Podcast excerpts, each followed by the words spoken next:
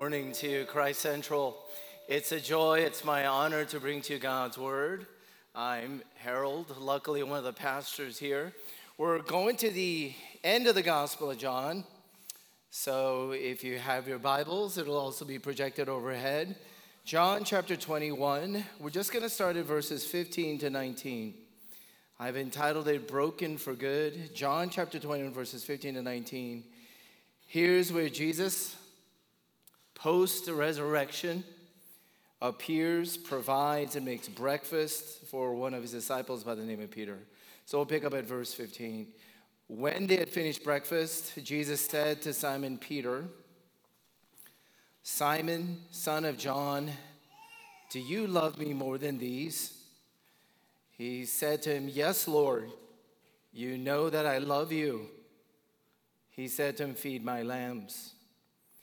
He said to him a second time, Simon, son of John, do you love me? He said to him, Yes, Lord. You know that I love you. He said to him, Tend my sheep. Jesus said to him the third time, Simon, son of John, do you love me? Peter was grieved because he said to him the third time, Do you love me? And he said to him, Lord, you know everything. You know that I love you. Jesus said to him, Feed my sheep. Truly, truly, I say to you, when you were young, you used to dress yourself and walk wherever you wanted. But when you are old, you will stretch out your hands, and another will dress you and carry you where you do not want to go. Verse 19. This he said to show by what kind of death he was to glorify God. And after saying this, he said to him, Follow me. Okay, this is God's word so far.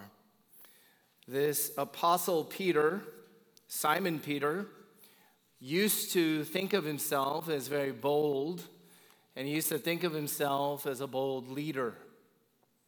But in John chapter 18, he painfully came to discover that he was full of fear. He was actually a coward, and he actually could not lead himself. In John chapter 18 in history, Simon Peter, the one who had boasted that I will never abandon you, he betrayed and denied Jesus Christ as God and Savior three times. And so here we have a scene of what Jesus does with Peter after his complete and total betrayal three times. What does Jesus do with someone like Peter? What does Jesus do with someone like me? There's only just two, two parts. And it's beautiful how they come together. First, first, Jesus has to break through. Jesus has to break through. Uh, as your pastor for the last 10 years and ministry up and down the East Coast as well, I find it those who actually grew up religious or in the church or have some Sunday school experience that the prevailing attitude is deep in our hearts. We say to ourselves, I'm really not that bad. Okay, I find it interesting that those who somewhat grew up in a church have some Bible background that culturally speaking, we believe I'm really not that bad. I mean, I'm not as bad as people out there. I grew up in a Christian household. We're pretty good in here. Now, this is exactly what Peter thought. And it's precisely what everybody thinks until you actually meet Jesus. Everybody deep down in their hearts thinks more highly or better of themselves until Jesus breaks through, which is actually grace for Jesus to break through and show what's really wrong. You see here in breakfast this intimate, relaxing, enjoyable scene. I mean, this is fresh fish caught for breakfast. You would figure, Jesus, don't interrupt it. Just, just enjoy this meal. But Jesus does have to interrupt it. He picks the perfect time. And he says three times, Simon, son of John. Now, we just called him Peter. So why does Jesus revert and go back and call him Simon? Well, it's purposeful. Jesus calls out Peter's former original name. His name was Simon. And one of the intentions of Jesus here is that Simon, I'm going to take you back in time. I'm going to have to take you back there. And I have to take you back to your most painful, bitter betrayal. I'm going to take you back to the most painful memory. Because time doesn't actually heal all wounds. Just time or forgetting about it, that does not mean God forgets about it. Time itself doesn't cover over all sins. And so Jesus has to break through the ease or the comfort or the distraction and the busyness. Sometimes the outright denials and defenses that we put up to really get at us, to really get to the core of us. You see, if you read a psalm in Psalm 51, where a Christian believer there, well, actually an Old Testament believer, excuse me, what he wrote in verses 3 and 4 is very telling. He confessed, For I know my transgressions, and my sin is ever before me. Against you, you only have I sinned and done what is evil in your sight, so that you may be justified in your words and blameless in your judgment. Here, the psalmist says, God, I'm not going to blame my symptoms. We all have symptoms. You might feel tired, you might feel sick, you might feel a malaise. You might feel midlife crisis. You might feel lonely. You might feel disappointed. Psalm 51, he does not confess the symptoms. He doesn't confess the mood. He doesn't confess the feelings. Also, Psalm 51, he doesn't confess the circumstances. Well, I just changed jobs. I just had a massive relational fallout. I've had a health scare. I've lost my job. I don't know what to do.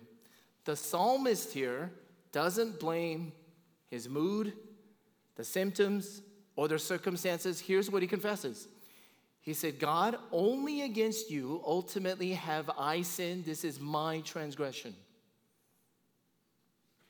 Now, I'll tell you the beauty and the marvel of that.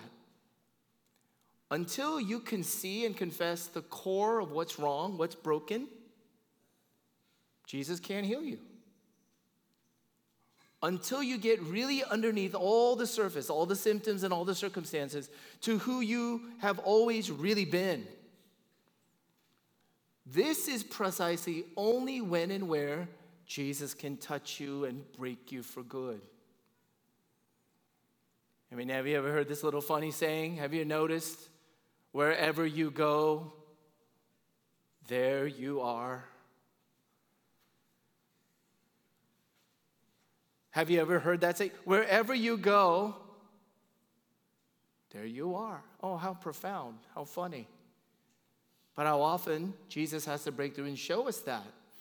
It's not the marriage, it's not the new job, it's not your new location, it's not your new relationships. It's not so much around you where you say, I'm really not that bad, not that bad. But until Jesus meets you and speaks to you and exposes your heart, you're on your way to be broken for good. Broken for good. See, this guy Peter, I can relate to him in so many different levels. The more I study it, the more troubling it is to me because Peter was once so sure of himself. And Jesus breaks through that certainty, that self confidence, and he makes his intention unmistakable. Because when he asked Jesus, when he asked Peter three times, Do you love me? Do you love me? Do you love me? He doesn't just say, Do you love me?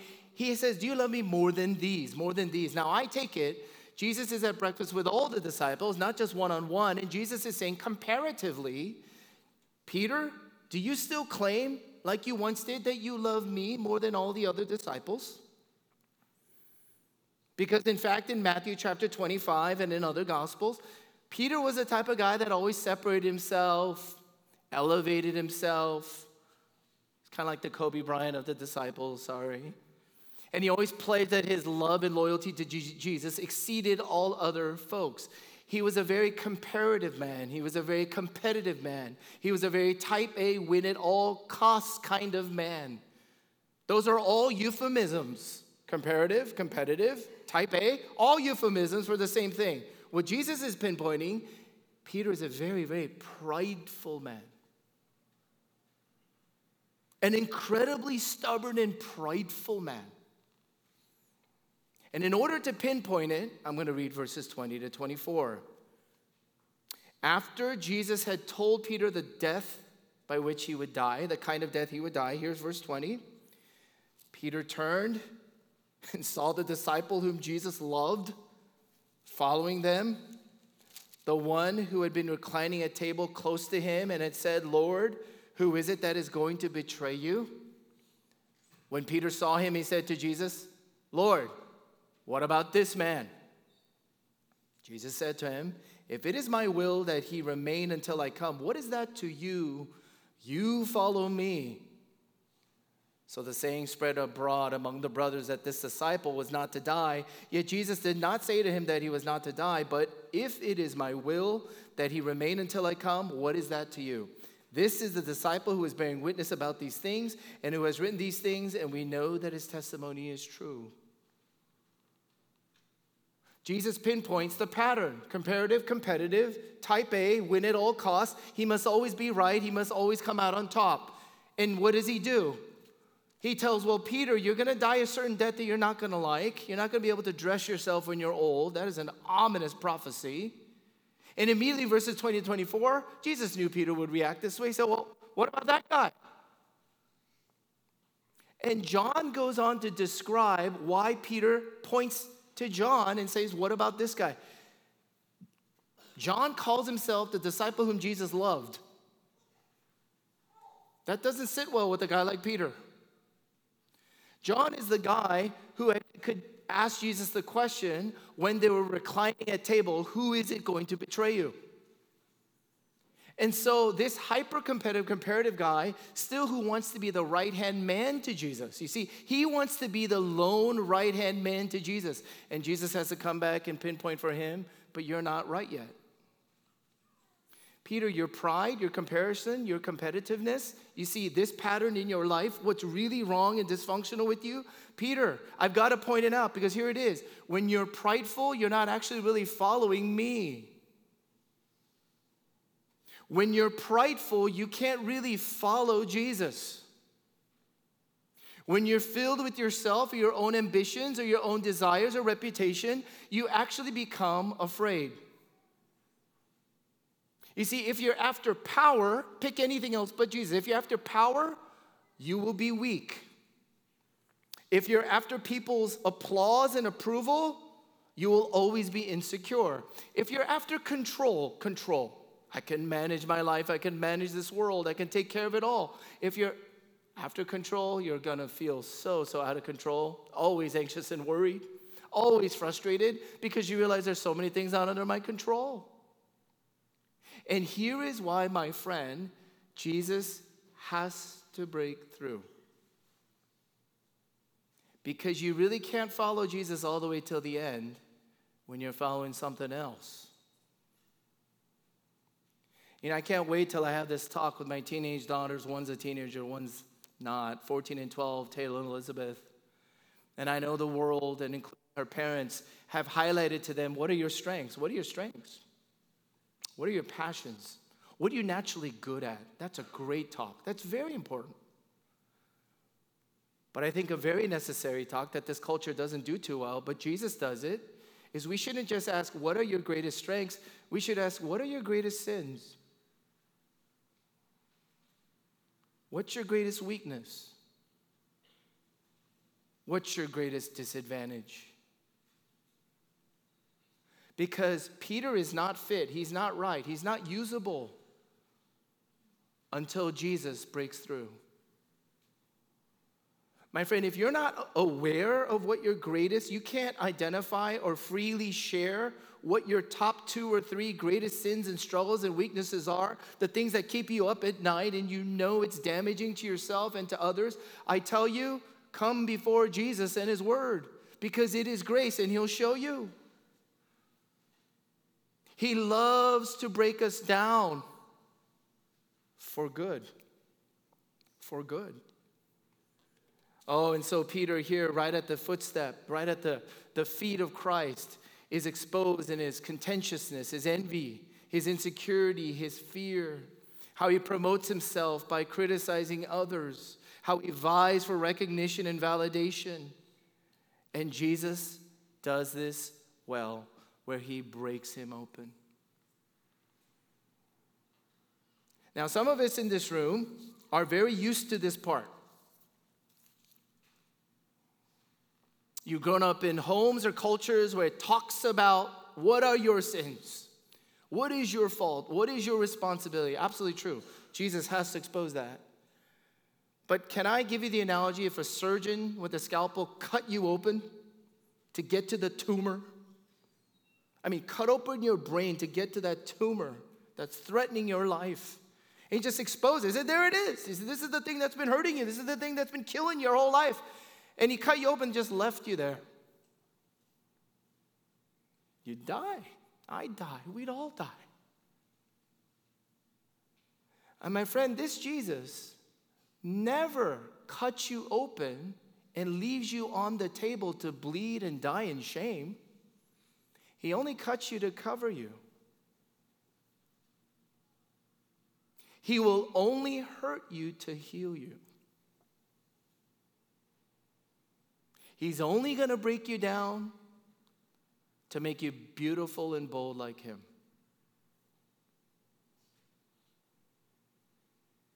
I forget the name of the Scottish preacher who said, For every look at sin, for every look at sin, oh, you got to look at it, yes.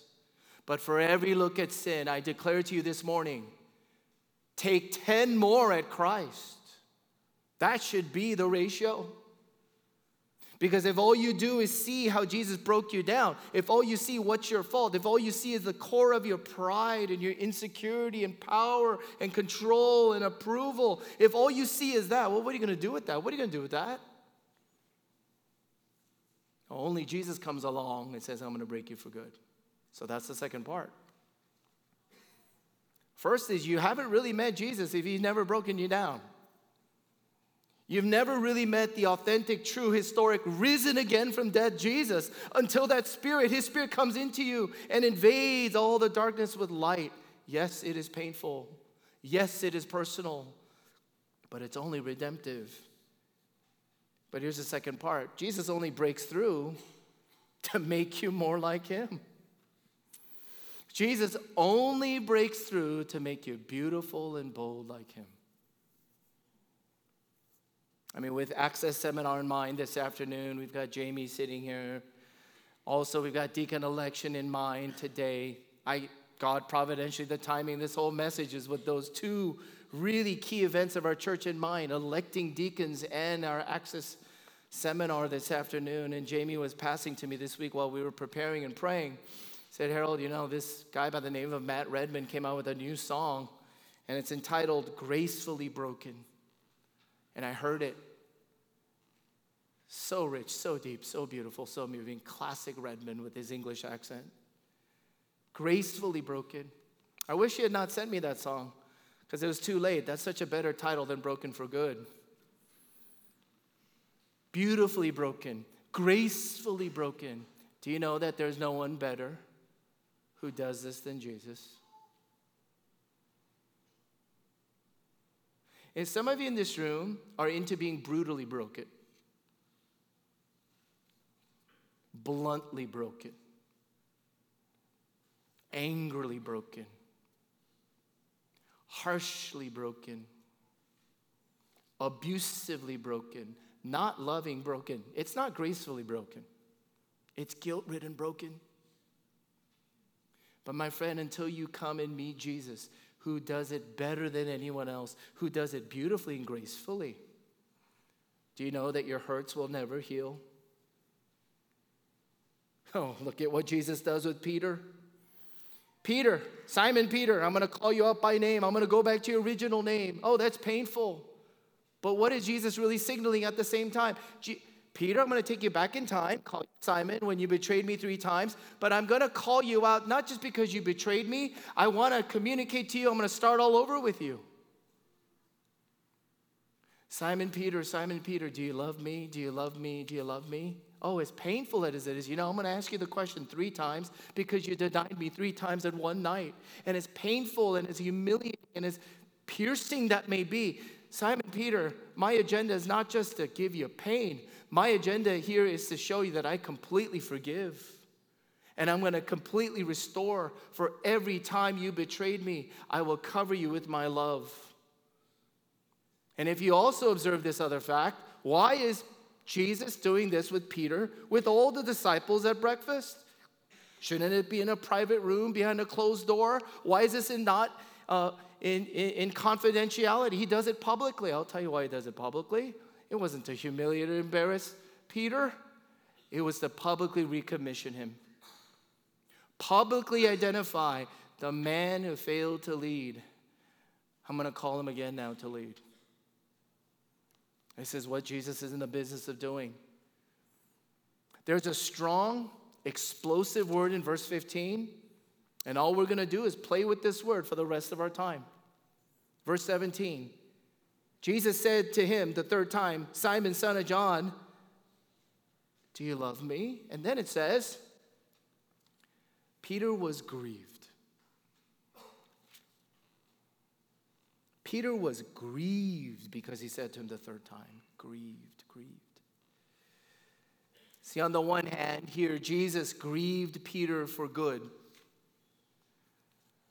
But there's another kind of grief that's natural, it's filled with self pity and self absorption.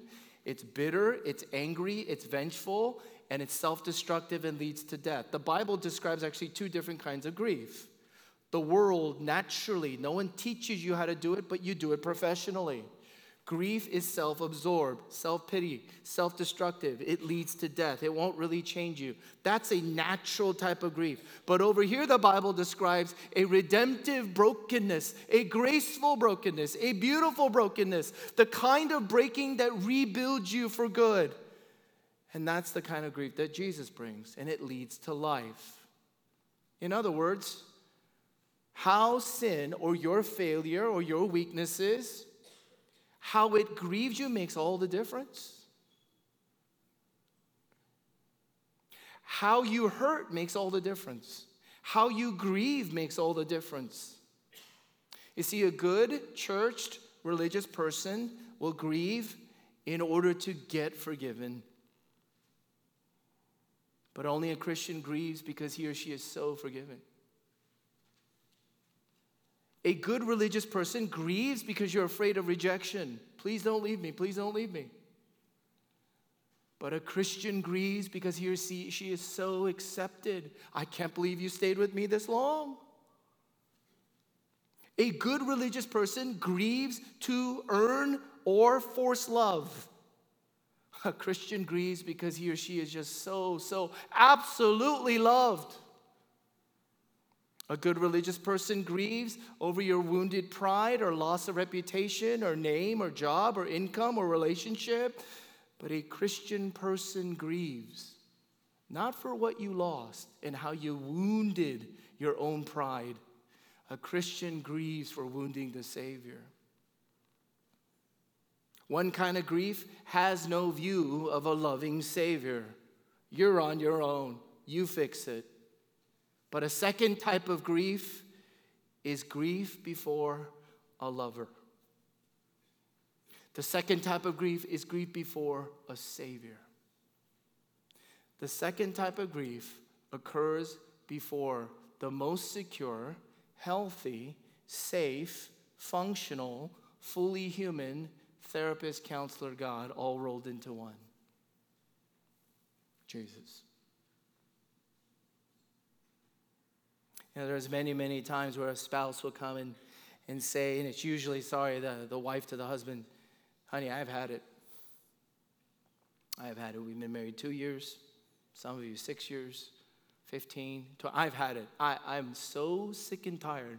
I'm so exhausted by what you do. Just fill in the blank. I'm done. I want out of this. You have no idea how much you've hurt me. Then the husband responds, usually, I had no idea it was this bad. I didn't know it was that bad. And then the husband flies into a panic. And the husband has to quickly figure out oh, you, you got to figure out pretty quick how do I keep my wife? How does my marriage survive? How do we reconcile after I've hurt my wife this much? And there's two roads that the husband can take. There's only two roads the husband can take. You see, the first road is the husband can grieve because his pride, his reputation, his self worth, his value and significance has been wounded. And the husband can grieve and hurt and try everything because you're trying to restore yourself. In other words, you're just more hurt because you got hurt. But the second way that the husband could walk down, that's the road less traveled. That's the supernatural dynamic road. No one does it well. Is instead of you grieving over how much you've been hurt, is that you grieve over how much you have hurt her. Instead of grieving over the consequences of your hurt, you grieve over the one that you have hurt. Again, there's one type of grief that's self absorbed and will lead to self destruction, my friend. But there's another grief that's in the presence of love and salvation that only Jesus can bring. And time and time and time again, I'm sad to say that for every husband or spouse that grieves temporarily because of the first reason, you're just hurt because you got hurt. It's temporary. You slide back to your old ways. You don't really change. You don't really repent. But the people who really look upon their wife or their husband and replay, I can't believe you stayed with me this long. I can't believe you've been this gracious. I can't believe you've been this loving. I can't believe all the good that you have been for me. And you are really grieved to the core of how you have grieved and hurt the other person. That's when marriages are revived,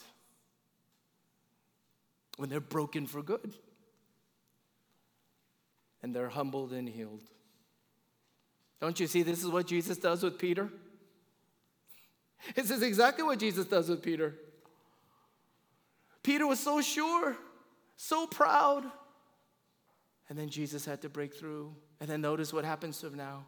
He's no longer so self righteous and self reliant. Before, in all the gospel records, Peter would say stuff like, I know, I, I know, I know, I know, I know, I know, I know. Jesus, you don't even have to complete that sentence. No, I know, I know, I know, I know. Don't teach me, I'm going to teach you. that was Peter. Before this episode, he said, I can, I can, I can, I can do all things. I can do all things through myself who strengthens me. I can accomplish all things. I will, I will, I will be there. I will be there. Jesus, I will be there, no one else. I will. And then you come to this episode in John chapter 21, and what do you hear him say for the first time? Here's what he says Lord, you know. Lord, you know. You know. You can. You will. And Jesus tells them as you grow old, you're going to do two things you can't do for yourself anymore. Someone else is going to have to dress you someday, and you're going to go someplace that you don't want to go. How Peter has been transformed.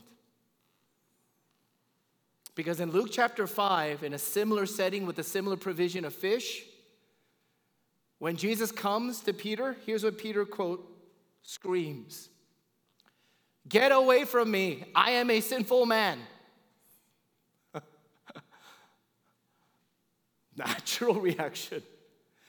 Get away from me, I am a sinful man. Peter could not bear to get close to Jesus because he could not bear to get broken down. But now, here in John chapter 21, Peter has been so changed that he can be broken down, cut to the core, and still fall into Jesus' arms. That's the love of God. Run away from Jesus, or you can run and move toward Jesus. That is only by the love of God that that change can happen. Let me just close with this. Here's an application. What do you do, my friends? What do you do? What's your natural reaction when your greatest pattern or sin or weakness is exposed? I'm not talking about, yeah, you should be heard if it's bluntly and harshly exposed. Sure. But when someone cares enough for you and loves you so much and they speak the truth to your heart, what do you do? Are you undone? Are you devastated by that? Do you withdraw or do you fight back? I'll tell you what you do with your sin and what you do with the grief of your sin makes all the difference. You're reacting like someone without the gospel. Because if someone critiques you or corrects you or shows you some sin or flaw, character flaw that's been there for a long, long time, and it eats you up, you get more hurt that you've been hurt. My friend, you're forgetting the gospel because you're basing your life on the love of something else. It's certainly not on the love of Jesus for you, which is absolute, never changes. And it is His love that would break you down for good. You know, here at Christ Central, our grand vision, our grand vision is that every single person would become more like Christ in community and compassion. There's three C words right there. Our grand vision, what we dream and ask Jesus to do, is everyone would become more like Jesus Christ, inside out, in community and compassion. Now, if you think, stop and take a, a, a think about it. Those three C words is actually our criteria of who we should vote for today. All of our leaders and offices of our church should fit into those three C's Christ, Christ, Christ. Will you do it? Will you do it? Can we count on you to do that job? Well, if you're like Christ, you will. Faithful, reliable, honest, committed, self controlled, trustworthy. Will you do it? You will if you're like Christ. Oh, the question of compassion, compassion, growing in compassion. Well, I'm talking about a gifting there, a skill set. Can you do it? Can you do it?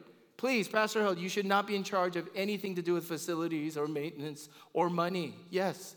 Can you do it? Is that your competency? Is that your skill set? Is the Holy Spirit gifted you in this area? Are you enabled? Do you have a proven track record? So Christ answers, Will you do it? Compassion answers, Can you do it? Oh, but the last one might be the most important. It's community. Community.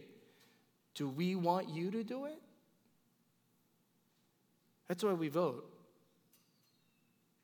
Do we as a community here see that you're like Christ, that you have compassion, and that you're loving, joyful, peaceful, gentle, invested, contextualizing, committed, and held accountable?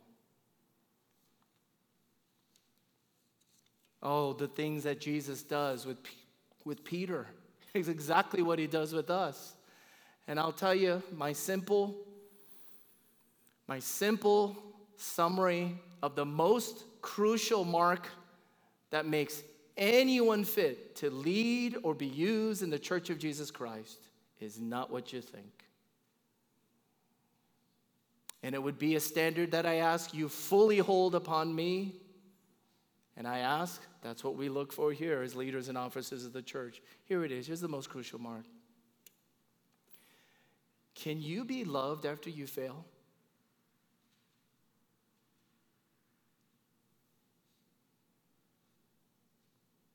Can you be healed after you're hurt? Please don't get into ministry if you think you're not going to get hurt. Can you be healed after you're hurt or you hurt someone else? Are you broken for good? There are more vibrant, passionate, winsome witnesses of people who've been broken for good, the Bible says, and even the angels who've never been broken. The gospel goes out more loud and clear through people who didn't get it right but got it all wrong. Because that's why Jesus came down to not insist you get it all right, but to love and heal you when you get it all wrong. So is the church. And so church history concludes for us what actually ended up happening to Peter, just as Jesus prophesied. Eusebius in 61 AD recorded that under Emperor Nero's reign, on one dark morning, Peter was forced to stand and watch his wife get crucified.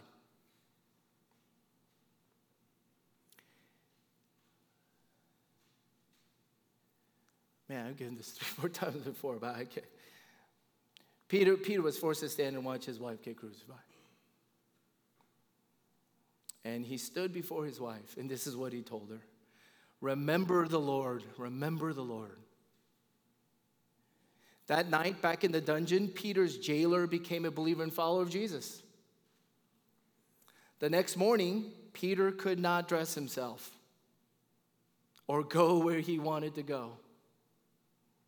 But he stretched out his hands as the crossbeam was girded on, and at his own request, he was crucified upside down because Peter did not consider himself worthy of dying the way Jesus did.